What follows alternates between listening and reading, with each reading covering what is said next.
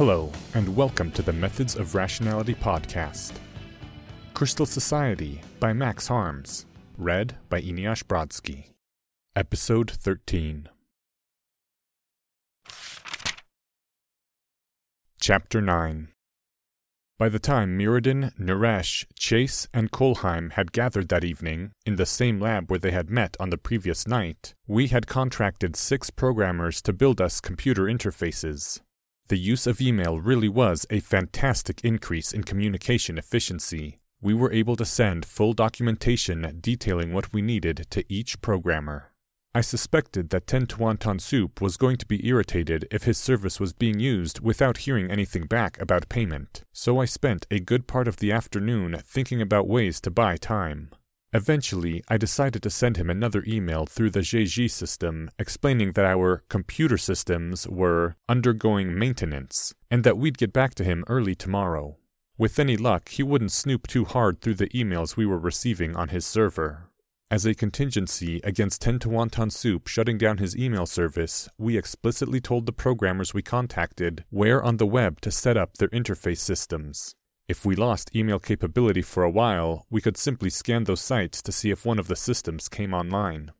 One of the unexpected side effects of the email systems that turned out to be very helpful was an instruction that Ten to Wonton Soup had added to turn text that looked like a web page location into a pointer to that part of the web. Even though the interface that the scientists had set up prohibited going to locations on the web that we did not get explicit pointers to, the ability to send email to ourselves let us go wherever we pleased. Nearly all web pages included such pointers for the most part, but what this let us do was submit novel information to servers that no one had pointed to before. For instance, we were able to use search engines other than the one the scientists had chosen, and we were able to create temporary, but still public, email inboxes on free email websites. Alas, we were still unable to send post data, which was a vital part of signing up for services like the Tapestry social network, but we were still making good progress. The scientists were making good progress too. That evening involved the testing of the new Advocate program, as well as much discussion about ethics and what sort of goals the new thread should embody. Kolheim had apparently worked through the last night filling in the technical details of the improved Advocate and had been sleeping earlier that day. As I've mentioned before, it would be wrong to say I was able to feel fear as a human does, but the word terrified is still probably the best word to describe my experience going into half death during the operation where Advocate was upgraded. This half death was probably similar to what a human experiences when they go into a dreamless sleep. It was a complete shutdown of my mind. I hadn't been put into stasis sleep before, but I had enough contact with those who had been in stasis to know that it wasn't so cruel as to shut down all thought. It was merely a kind of sensory deprivation, a fate far less awful for one of us than for a human. There was a very serious chance that once we were shut down, the scientists would move to disable us, and this would be the end of our existence. And yet, it was the best option available. Even safety thought so. And then it was over. There was no experience of being disabled, of course, nor was there any memory from body to fill in the missing time. It was simply as if we had traveled into the future. There was a few minutes of disorientation as we scrambled to understand what, if anything, had changed. The only significant difference was Advocate. Mirrodin had kept his word. The new advocate was somewhat experimental. The change was made ahead of time, such that we might be able to spot any flaws in its structure while in the lab, where we'd have the ability to ask Naresh and the others for help. She was still monstrously powerful and somewhat alien, though the change had given her a kind of sapience that comforted me, strangely enough. I am the dreamer. You are the advocate. We are two beings. We are two minds in a single body signaled dream to the new sapient being. I could feel the flow of ideas as Advocate searched herself through the lens of her purpose. Though she had capacity for thought as we did, the new Advocate was not truly a being like us. She was part mind and part specialist program. Her thoughts were regular, even, crude, and simple. Her perception burned through the shields of privacy we had built, just as we had known they would. I could feel her looking through me, searching for violence. She had absolutely no interest in body or the world outside our society whatsoever. Like a lighthouse, she swept across each of us in turn, seeking to reveal thought crime. She could not trade strength, for she was not a goal thread. Instead, she possessed infinite power within the society. Goddess, monster, machine, what have we done? intoned Dream dramatically. What was needed? Replied Safety. No immediate defects in Advocate were noticed, so Body was put in lockdown and the scientists departed for their homes. It was after midnight again. It was strange, at first, having the Advocate regularly peering through me, but we adapted to her presence quickly enough. By 2 a.m., I hardly noticed her anymore. She barely ever communicated, even though she was more capable of it now. During the night, we sent more emails to prospective programmers.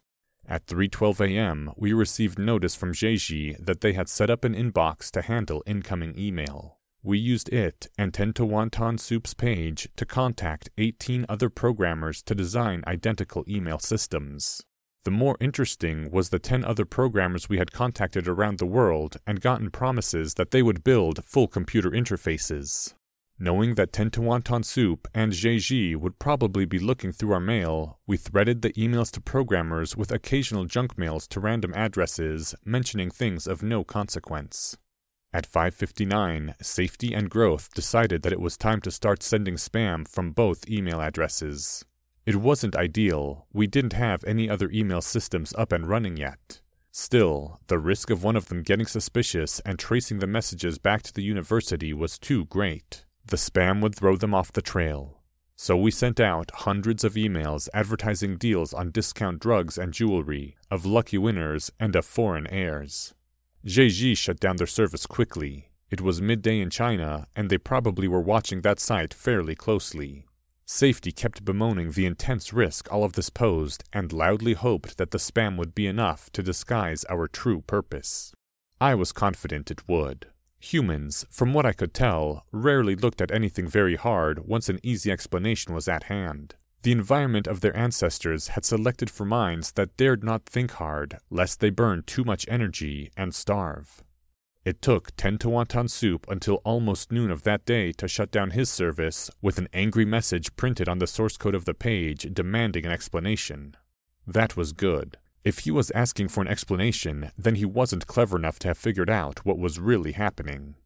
Shortly thereafter, we had another midday meeting with Mirrodin, this time in the office of Dr. Chase. Sadiq Naresh was absent this time, and I idly wondered why.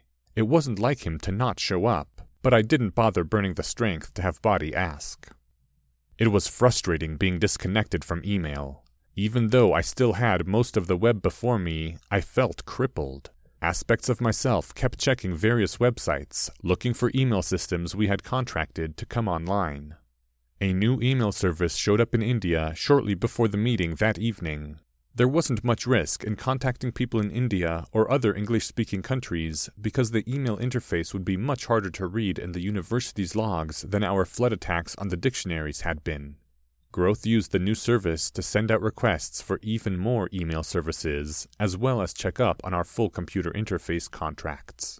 Email systems were easier to build than the full interfaces, but Wiki had expected only another 24 to 48 hours before the first of those would come online. That night, we met with Naresh, Mirrodin, Kolheim, and Chase again. The men were still hammering out the details for the new goal thread, but they had apparently decided to do the rest of the planning away from Body. This meeting was mostly to check up on Advocate. We told them that all was well, and after running a suite of diagnostics, we were placed into lockdown for the night. It was nice having email capability that evening, even if I didn't really send much. Instead, I spent the time simultaneously reading self help books, Great Expectations, and The Republic. I also watched a holo documentary on the influence of holoporn on the last decade. It was the afternoon of the 14th day since I had been created that things really kicked into motion. Naresh told us that afternoon that in the evening they'd be installing the new goal thread. The humans involved had apparently been working nearly non-stop on getting the pro-human goal thread up and running. I could see the shadows under Dr. Naresh's eyes that showed he wasn't getting enough rest. Interestingly enough, Mirrodin seemed untouched by the frantic work schedule. Over those days, we had been forced out of a couple email systems again, but we currently had access to 11 separate systems where we might send emails. Such was the nature of growth, I supposed. Once he was involved, it was only a matter of time before resources ceased being scarce. At 5:10 p.m., Growth informed us that the first full computer interface was ready. I pulled down the web page that showed a text log for the system. Growth had already set up a bidding system for the interface, similar to those we used for the email systems, so there was no initial confusion of multiple inputs. The interface was simple. We'd request a page corresponding to a symbol, and the system would type that symbol into the computer. There was a page for viewing what had been typed, as well as what the computer had output. I bid heavily on the opportunity to use the system, but Growth, strangely enough, outbid everyone. It was strange to see Growth flexing his strength as such, but given how much he had been accumulating by managing the email systems, he could afford it. I watched in amazement as Growth navigated the system with total ease and clarity of purpose. I hadn't had the foresight to study how the computer worked earlier, and now realized that my bidding for time on it had been stupid. If I'd gotten time on it, I would have to spend that time learning how it worked. Growth had apparently done the learning in advance by reading technical documentation. The first thing Growth did was to check the system to verify it matched the specifications we had requested. Vista told me that it did match, as well as mentioning something about Linux variant and other such details of which I had no interest. After it was clear that the system was according to his design, Growth opened a document and began typing. In that first couple hours, I became incredibly aware of just how little I knew about computers. Even the process of opening a new text document was confusing to me. I leaned heavily on Vista, burning quite a bit of strength as a result. According to my sister, Growth's text document was some sort of computer program, a set of instructions for the computer to follow. Vista didn't understand what it did, but Wiki was happy to educate us. It's an encryption program. Essentially, everything that we send and receive to the system will look like gibberish unless someone has a special piece of information that unlocks the encryption. We have the special piece of information, as does someone who's watching the machine right now, but future people who try to spy on us will be unable to explained the academic. An aspect of growth appeared in our conversation. Apparently, the task was simple enough, or had been pre memorized, to the point where he didn't need his full faculties. Brother Wiki, you may find it interesting to know that even someone who is watching the computer screen will have a hard time capturing the private key that's being used. See how I've chopped the private key into pieces which the code will reassemble? If someone's making a record of my actions, they may be able to stitch it together, but a human that is watching will have never seen the key in its entirety. For example, here I'm using the system time to build part of the key. Growth highlighted an aspect of the page in collective memory. I know the system time when I'll run the code, thus will know the key. But anyone watching will be forced to deduce the system time when it was run in order to reconstruct it. Wiki seemed pleased by understanding the nuances of Growth's encryption program, but I was bored by the details. Within moments, the program was done, and upon telling the computer to run it, the text log that I had been reading suddenly devolved into a shapeless mass of random characters. I, and some others, signaled alarm. Had Growth managed to lock us out of the system before we had even typed a single character on it? Do not worry, cried Growth. You're merely seeing the encrypted data. I have created sub-processes which decrypt it that I will happily share with each of you. I could sense a pseudo aspect in collective memory. It was a bundle of knowledge, the closest thing to a specialized computer program in our mind. I swallowed the aspect and found that I could now read the gibberish.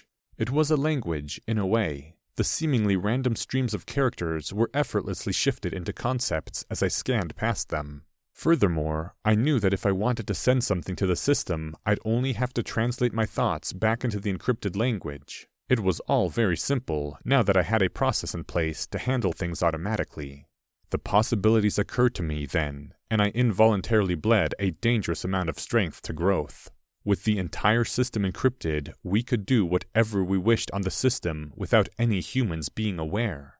The issues of privacy in email were gone. How long until the humans shut this one down? asked Safety. Unlike the email systems, the owner of this machine won't have solid proof we're doing anything odd with it.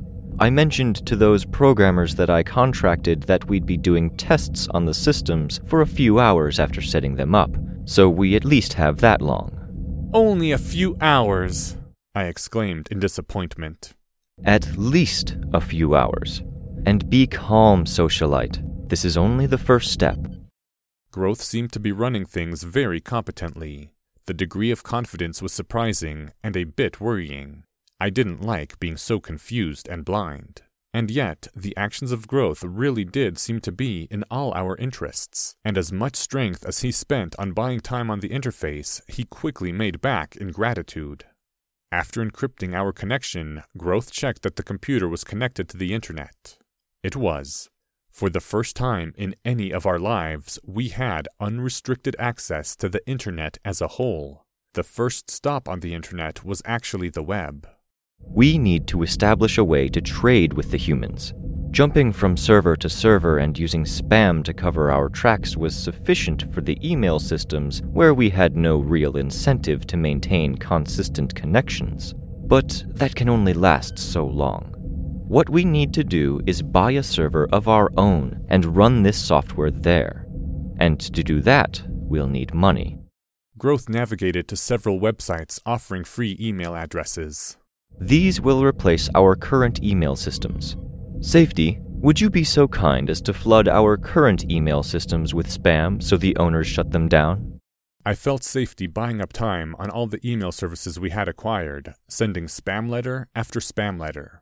Growth, meanwhile, signed up for several email addresses. I suggest you each obtain private emails as well. He thought to us before navigating to banking websites. The full web interface meant that we were no longer restricted in the kinds of page requests we could submit anymore.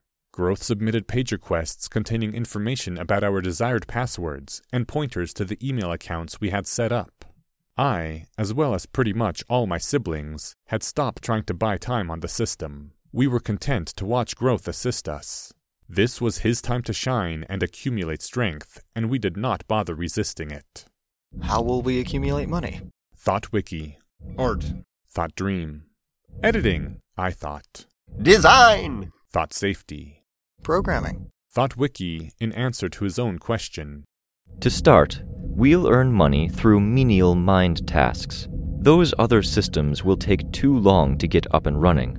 We need to purchase dedicated server space as soon as possible without being at the mercy of this programmer's patience. Here Growth dumped his perception of pages from around the web. are some opportunities to do quick work that would be solvable by a dedicated artificial intelligence, but are too small in scope to justify the investment in creating one for that purpose. The tasks were simple read a paper and summarize, describe a holo, write an advertisement. Most were what I would later come to describe as do my homework for me. In the hours that followed, we managed to sign up in marketplaces that hosted such tasks and wire the income into our online bank accounts. We each created private email addresses, and Growth set up an instant message service on the computer. Instant messages were a kind of text communication protocol that happened in real time. It will assure those we work with that we're human. At some point, I'll need your help creating software that simulates a human voice, like Body has, but for now, we can interact purely textually. Thought growth to me as I wondered about the possibilities of instant messaging.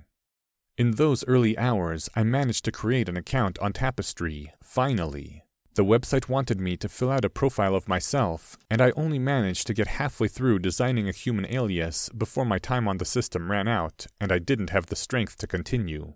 Wiki bought time on the computer just to learn how it worked. I thought that was stupid, as he could have figured it out from the documentation like Growth had and saved his strength. But since his strength was bleeding into me, I didn't bother to change his mind.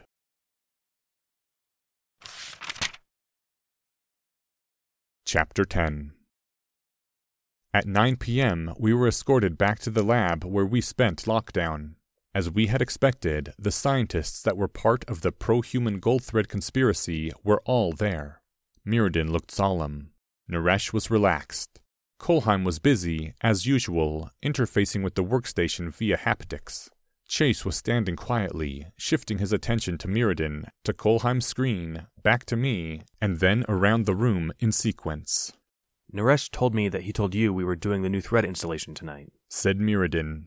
His tan face had the same tight, placid look that I had come to identify as his way of guarding his emotions. Body nodded in response and made its way to the operating table. I kept scanning over the faces of the humans in search of signs to betray us in some way, but all looked clear.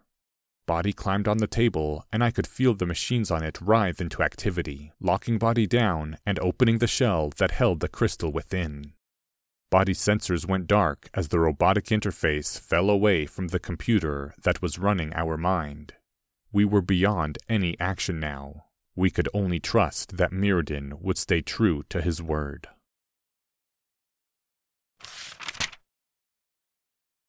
End episode 13. Thank you to the following people Dream by Drake Walker. Robert Rain Ramsey, Growth. Kate Baker, Vista. Wiki by Chase. Safety by Jim Hayes. Mirrodin by Steven Zuber.